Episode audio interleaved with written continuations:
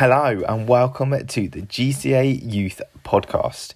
We will be continuing today in our series on Ephesians, looking at Ephesians chapter 1, verses 20 to 21.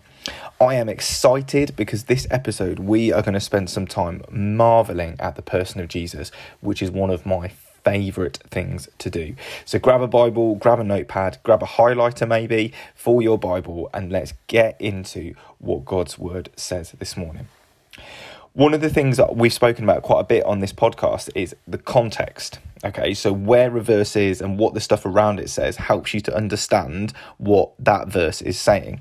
So I'm going to read the end of verse 19 as well as verses 20 to 21. We are in the middle of one super long prayer that Paul is praying for the church in Ephesus, and it runs from verse 15 to verse 22.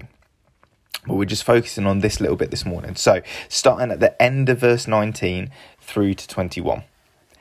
According to the working of his great might, that he worked in Christ when he raised him from the dead and seated him at his right hand in the heavenly places, far above all rule and authority and power and dominion, and above every name that is named, not only in this age, but also in the one to come. And Father, we pray that as we go into your word today as we we plumb the depths of, of the greatness and the majesty of Jesus, that you would help us to be in awe of you, Lord, to worship you as you are due and to yeah, grow in you. And just ask this in your name, Jesus. Amen. Right. So the working of his great might that he worked in Christ. That Jesus, this is verse end of verse 19, start of verse 20, that Jesus is the working of God's great might.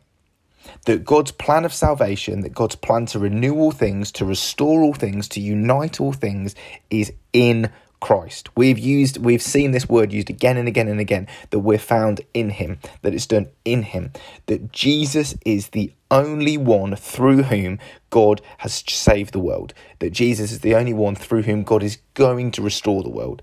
There is nothing and no one else but through Jesus. In Christ, God has worked his great might, his great power, his great purposes, and his great plan into being when he raised him from the dead and seated him at his right hand in the heavenly places. Jesus being raised from the dead is the way that we know that the sacrifice was accepted. If Jesus stayed in the grave, we're not forgiven of our sins, we have no hope of eternal life in him. But Jesus rose from the dead. And therefore, we know that the sacrifice that he gave, his life for our sins, was accepted and was complete. And that is why Jesus sits down at the right hand of God. The work is finished and accomplished. There is no more for him to do apart from when he returns and takes everything that is his because of what he has done. He is seated at God's right hand in the heavenly places. And that also is a comfort to us because it means that He, Jesus, as our high priest, which we don't really have time to get into in this episode, but Jesus is interceding for us. So Jesus is appealing to God on our behalf. That Jesus is the one who's saying, We've they're forgiven, they're mine, they're ours, we've won them, we love them. And not because the Father is angry or mean or anything like that, but because that is what Jesus is doing. That's the role of Jesus. And in the Godhead is to intercede on our behalf, is to be our representative, is to be our high priest, is to be the one who leads us into the presence of God. Okay, far above all rule and authority and power and dominion and above every name that is named. Jesus' name is above every name.